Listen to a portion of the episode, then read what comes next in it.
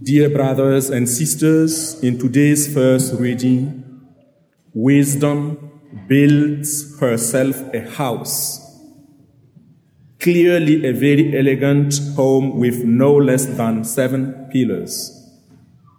She throws a feast of line of fine wine and food and sends out her servants into the streets to gather people to her table.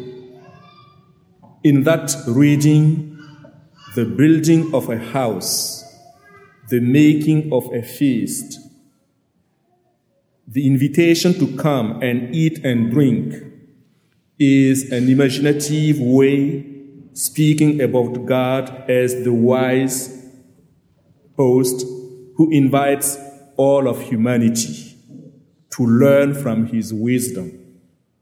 It is interesting that God is portrayed as a woman in this reading, woman wisdom.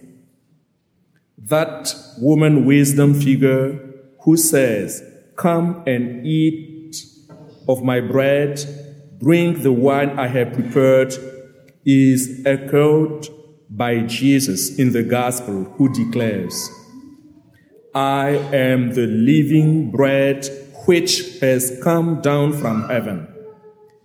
Anyone who eats this bread will live forever.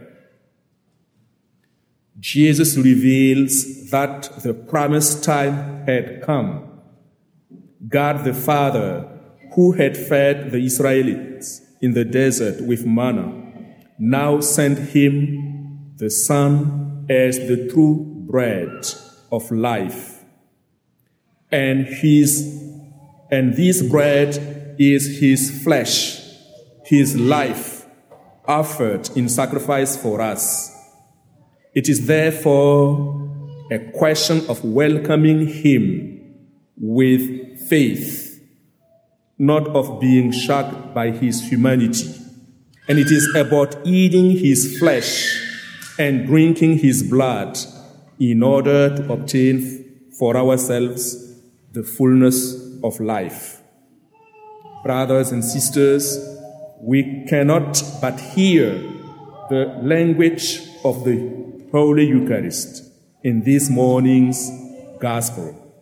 The Eucharist, which we are now celebrating together the most privileged way the Lord comes to us as living bread is through the Holy Eucharist. In calling on us to eat his flesh and drink his blood, Jesus shows us just how deeply he wants to be in communion with us. It is the Holy Eucharist that makes possible that depth of communion between us and the Lord.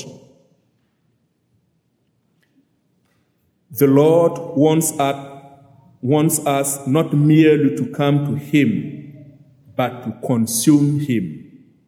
He wants us to take Him into ourselves, to really digest Him, in the sense of making our own His outlook on life, His values, his attitude, his way of relating, in observing him in the way he promises that we will come to share in his very life.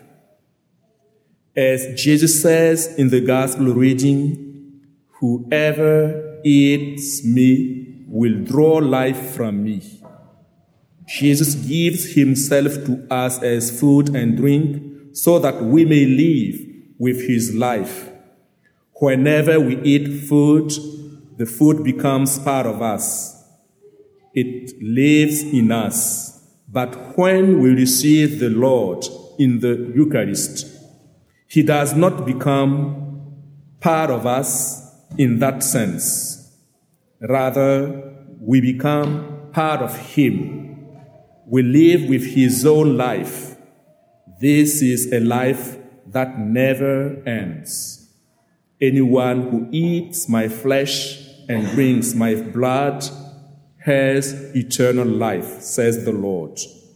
Brothers and sisters, let us come to the wisdom banquet to eat wisdom food and drink, and to order our entire life to this holy, life changing, heaven making feast. Blessed indeed are those called to the supper of the Lamb.